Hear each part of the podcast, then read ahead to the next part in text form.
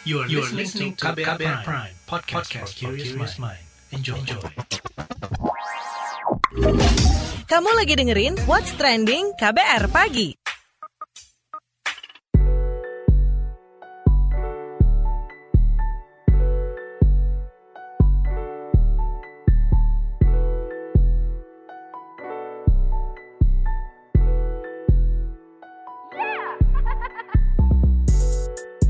KBR Pagi, siaran pagi radio paling update. Selamat pagi, selamat hari Senin. kita ketemu lagi di What's Trending KBR Pagi pastinya bersama saya Don Brady. Dan kita sudah di bulan Agustus ya, tepatnya di tanggal 2 Agustus 2021. Pagi ini kita ngobrolin soal jaminan kebebasan warga apa pun agamanya. Jadi ucapan Menteri Agama Yakut Kolil Komas terkait Hari Raya Umat Bahai dalam sebuah video beberapa waktu lalu sempat menarik perhatian netizen. Ada yang pro, dan mengapresiasi sikap sang menteri, namun ada pula yang kontra dan mempertanyakan, sudahkah Bahai menjadi agama yang diakui di Indonesia? Hingga kemudian Menteri Agama memberikan konfirmasi bahwa kehadirannya di acara komunitas Bahai dalam konteks untuk memastikan negara menjamin kehidupan warganya. Dan itu sesuai dengan konstitusi dan peraturan perundang-undangan. Dilansir detik.com, Menteri Agama menjelaskan bahwa konstitusi kita tidak mengenal istilah agama diakui atau tidak diakui. Juga tidak mengenal istilah mayoritas dan minoritas. Hal ini merujuk pada Undang-Undang PNPS tahun 1965. Sementara itu Wakil Menteri Agama Zainud Tauhid Saadi melalui laman kemenak.go.id menjelaskan bahwa apa yang dilakukan oleh Menteri Yakut adalah bagian dari kewajiban konstitusional yang melekat sebagai pejabat negara yang mengharuskan memberikan pelayanan kepada warga negara tanpa pengecualian. Wamenak juga menjelaskan bahwa Kementerian Agama terus mengembangkan dan mensosialisasikan penguatan moderasi beragama yang tujuannya tak lain untuk menghadirkan keharmonisan di dalam kehidupan berbangsa dan bernegara. Ia menegaskan, moderasi beragama tidak akan dapat tercipta tanpa prinsip adil dan berimbang. Lantas, seperti apa respon netizen plus 62? Kita simak berikut ini.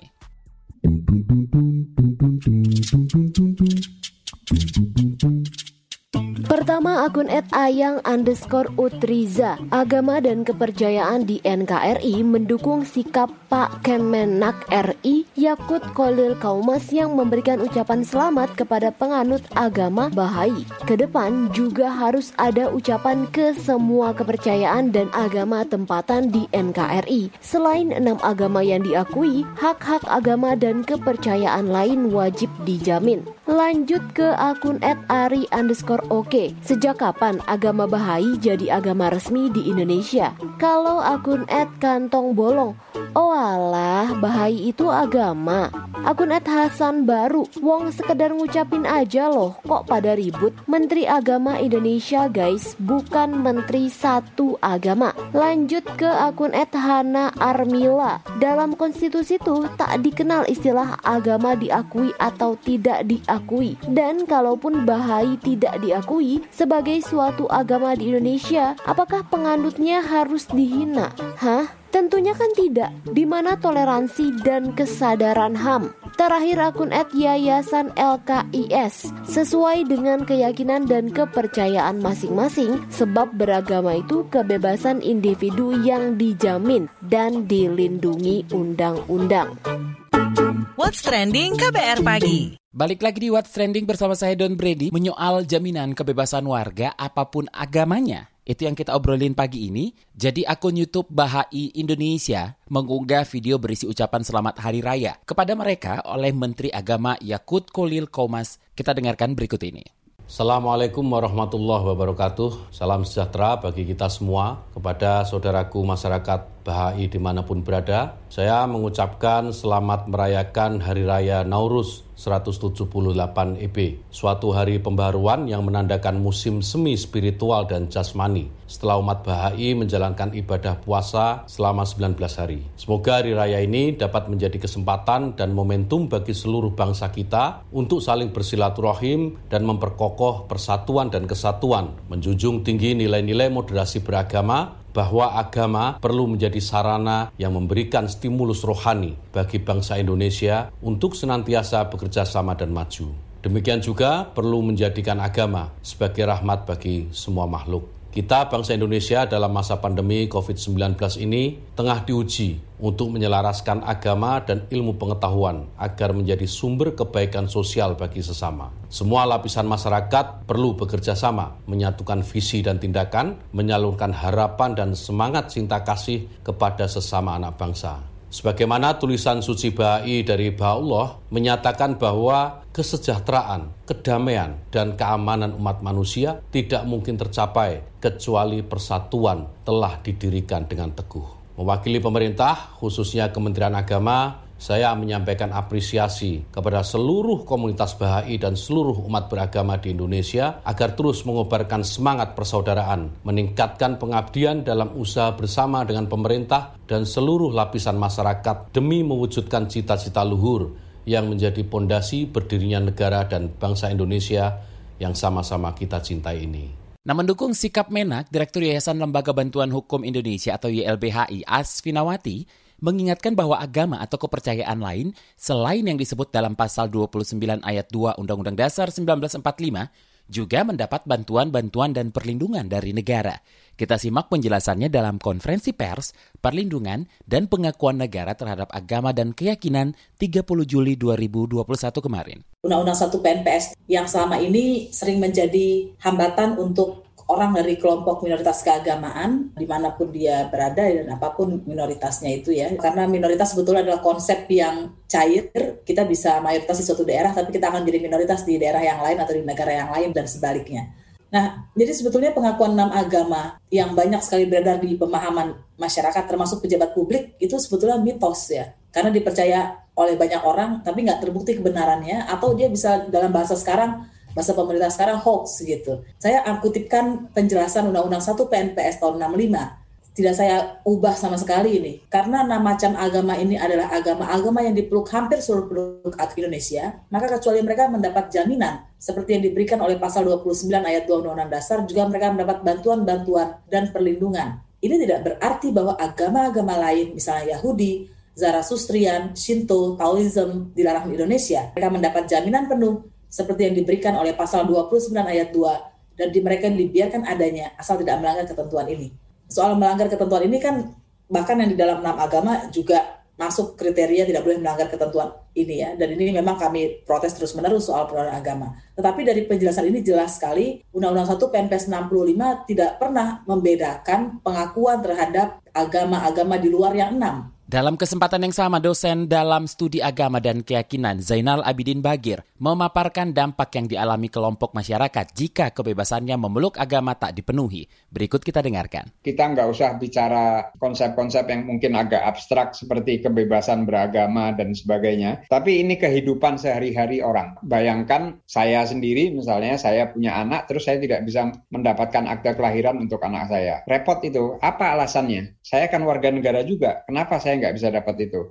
Nah, untuk anggota komunitas BAI seperti itu, mereka warga negara biasa, hidup biasa, manusia, anaknya sekolah ya ada yang di sekolah negeri, sekolah swasta, tapi ketika mau dapat dokumen administratif ini mereka nggak bisa. Apa alasannya? Nah, hal-hal seperti inilah yang di mana di situ menjadi sangat penting pemerintah mengambil sikap, yaitu untuk memenuhi hak-hak sipil ini. Anda bisa bayangkan ya, contoh misalnya mulai dari mau menikah, lalu punya anak, lalu anaknya mau masuk sekolah, itu kalau dilanjutkan nanti BPJS. Kalau mau dapat BPJS gimana? KTP. Kalau KTP-nya bermasalah atau dia nggak dikasih KTP karena nggak ada nggak bisa mengisi kolom agama itu, ini kan nggak benar ini. Kalau sekarang mau vaksin, pakainya apa? KTP juga. Jadi masa orang yang punya keyakinan berbeda terus nggak bisa vaksin, nggak bisa ini. Nah, itu sesuatu hal yang ini untuk menunjukkan betapa identitas legal itu menjadi dasar dari banyak hal untuk memenuhi hak warga negara. Ini saya nggak ngomong sama sekali ya soal ajaran Bahai seperti apa segala macam. Saya kira tidak terlalu relevan itu persoalan pertama adalah soal pemenuhan hak sipil itu. Nah, dalam konteks ini saya kira pernyataan Menteri Agama yang memberi ucapan selamat kepada komunitas Bahai itu, saya kira sesuatu mungkin bisa dipahami sebagai political gesture, gesture politik untuk mengatakan bahwa ini pemerintah ada di sini dan mengakui melihat Anda bahwa ada orang-orang dalam komunitas ini, Anda adalah bagian dari Indonesia, uh, dan punya hak-hak yang sama. Melampaui ucapan selamat seperti itu, saya kira yang terpenting ujung-ujungnya adalah pemenuhan hak mereka. Dan terakhir bahwa isu ini tidak eksklusif isu Bahai. Di Indonesia ini ya ada banyak agama, ada banyak kepercayaan segala macam. Dan persoalannya mirip-mirip kalau orang nggak bisa diakui dan sebagainya, dia nggak punya KTP, akhirnya dia tidak bisa hak-hak sipilnya tidak bisa terpenuhi. Nanti kita akan ngobrol dengan Direktur Riset Setara Institut Halili Hasan. Jadi jangan ke mana-mana, tetap di What's Trending Kabar Pagi. Newsbeat. Pagelaran Olimpiade Tokyo 2020 dibayangi peningkatan kasus COVID-19. Kasus COVID-19 di Tokyo mencapai lebih dari 4.000 kasus per hari. Lonjakan kasus sebesar ini pun baru pertama kali terjadi di Tokyo selama pandemi COVID-19. Salah satu penyebab peningkatan kasus ini adalah penyebaran varian Delta yang menular dengan cepat. Kondisi ini membuat pemerintah Jepang memberlakukan kembali keadaan darurat yang diterapkan di Tokyo dan Okinawa sampai 22 Agustus dan kemungkinan akan diperpanjang lagi sampai 31 Agustus. Untuk menahan laju penyebaran varian Delta, pemerintah Australia akan memperlakukan kebijakan penguncian wilayah atau lockdown di Brisbane dan sejumlah kota di Queensland. Menurut AFP, dengan pemberlakuan kebijakan ini masyarakat pun diwajibkan tetap berada di rumah. Kebijakan lockdown dianggap sebagai satu-satunya cara menangani penyebaran varian COVID-19 Delta. Pemerintah Australia menganggap penyebaran varian ini bergerak cepat dan kuat. Di Queensland sendiri, ada tujuh kasus COVID-19 varian Delta yang berasal dari seorang siswa yang menyebar ke klaster keluarga dan guru yang mengajar. Di 2021, tingkat perburuan cula badak di Afrika Selatan meningkat. Melansir IFP, Menteri Lingkungan Afrika Selatan mengatakan selama enam bulan terakhir sekitar 249 badak telah diburu untuk diambil culanya. Ia menduga pelonggaran kebijakan penguncian wilayah atau lockdown berdampak pada peningkatan perburuan badak. Cula badak ini diburu untuk dijual sebagai obat tradisional di Asia.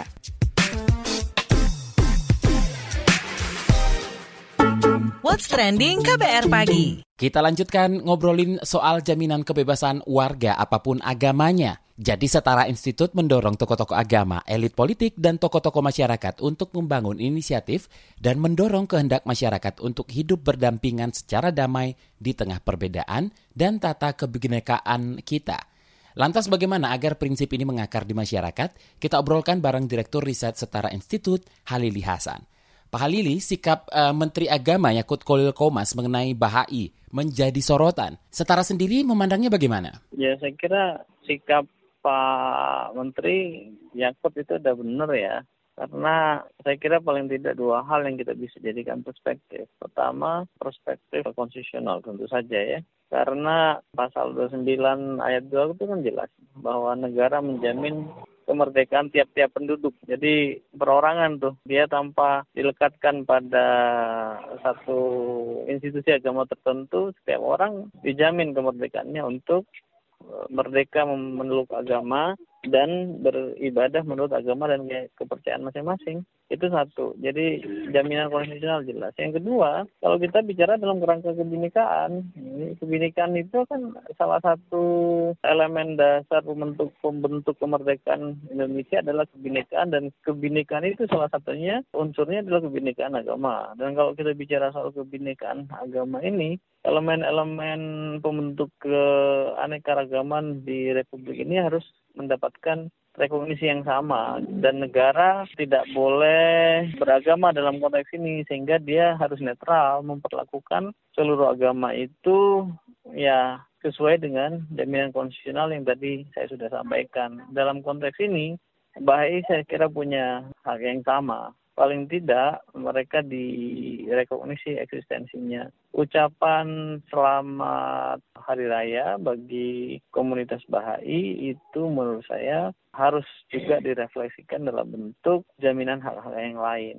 hak eksistensi. Kalau mereka sejauh ini belum punya hak untuk misalnya ya diakui dalam adminduk ya administrasi kependudukan, mereka tidak tercantum dalam kolom agama kan bukan berarti mereka tidak punya hak yang lain yang memang secara konstitusional sudah melekat pada mereka sebagai warga negara. Nah kalau kita ingin memberikan catatan tambahan ya, negara tidak memberikan halangan, restriksi atau pelarangan apa pun mengenai eksistensi mereka. Tapi cukupkah dengan ucapan semata? Bagaimana mengamplifikasikannya secara luas serta mengejawantahkan dalam sikap bermasyarakat? Ada proses yang lebih panjang saya kira untuk memastikan hak-hak mereka itu bisa disetarakan dengan yang lain. Kalau kita belajar dari misalnya penghayat kepercayaan kan butuh perjuangan lama juga bagi mereka untuk bisa dicantumkan dalam kolom KTP. Itu kan baru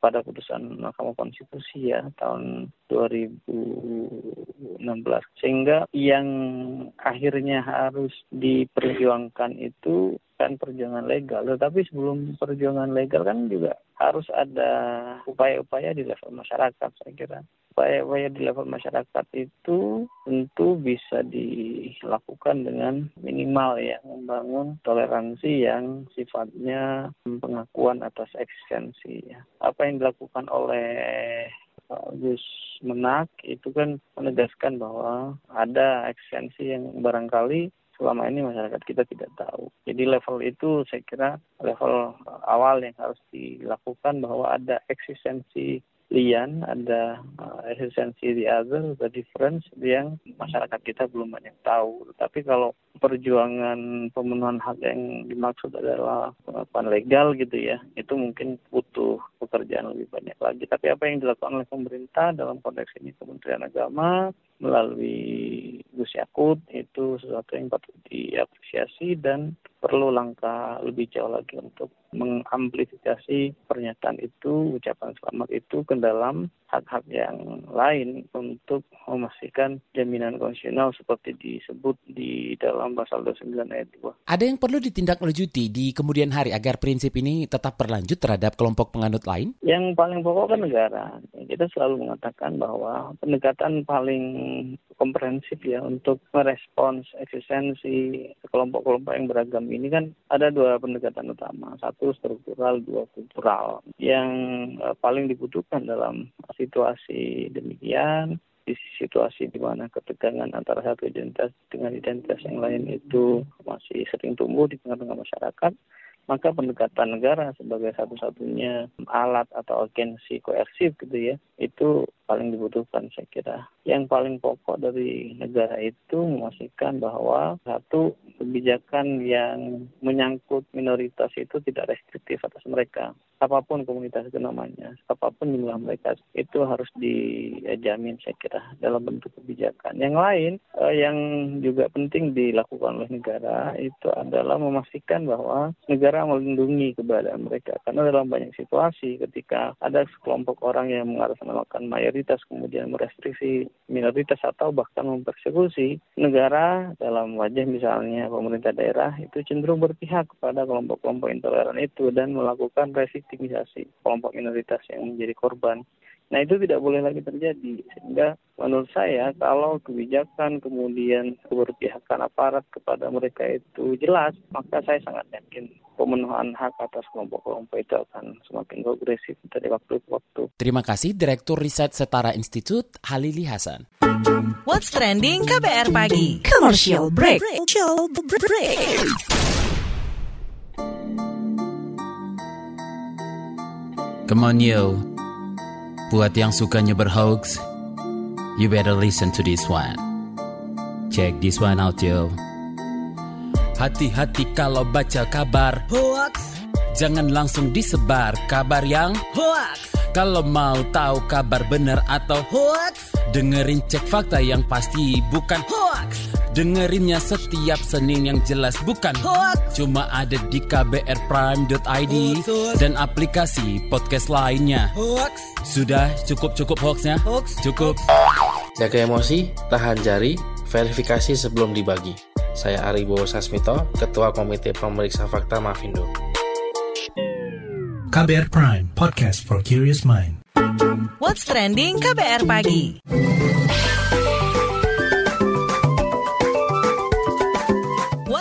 Indonesia. WhatsApp Indonesia dimulai dari Jakarta. Baru-baru ini heboh dugaan seorang selebgram menerima vaksinasi ketiga atau vaksinasi booster. Juru bicara Satgas COVID-19 Wiku Adhisa Smito menegaskan, vaksinasi booster hingga kini masih diprioritaskan untuk tenaga kesehatan. Wiku menjelaskan vaksinasi booster diprioritaskan kepada tenaga kesehatan atau nakes karena mereka termasuk kelompok dengan risiko tinggi terpapar virus corona. Juru bicara Satgas COVID-19 Wiku Adhisa Smito juga memastikan vaksinasi COVID-19 baik dari program pemerintah maupun gotong royong diberikan sepenuhnya secara gratis. Adapun temuan vaksinasi berbayar di lapangan akan ditindaklanjuti oleh Satgas COVID-19 di daerah setempat. Sebelumnya muncul unggahan warganet mengenai pemberian vaksinasi booster kepada selebgram R di gedung milik pemerintahan. Masih dari Jakarta, Ketua Tim Satgas Waspada Investasi Tongam Lumban Tobing mengingatkan masyarakat agar tidak mudah tergiur dengan penawaran dari aplikasi pinjaman daring ilegal. Dia meminta masyarakat mengecek dulu status aplikasi itu di Otoritas Jasa Keuangan atau OJK. Sebab jika tidak terdaftar, data diri para peminjam dapat disebar dan disalahgunakan oleh para pelaku.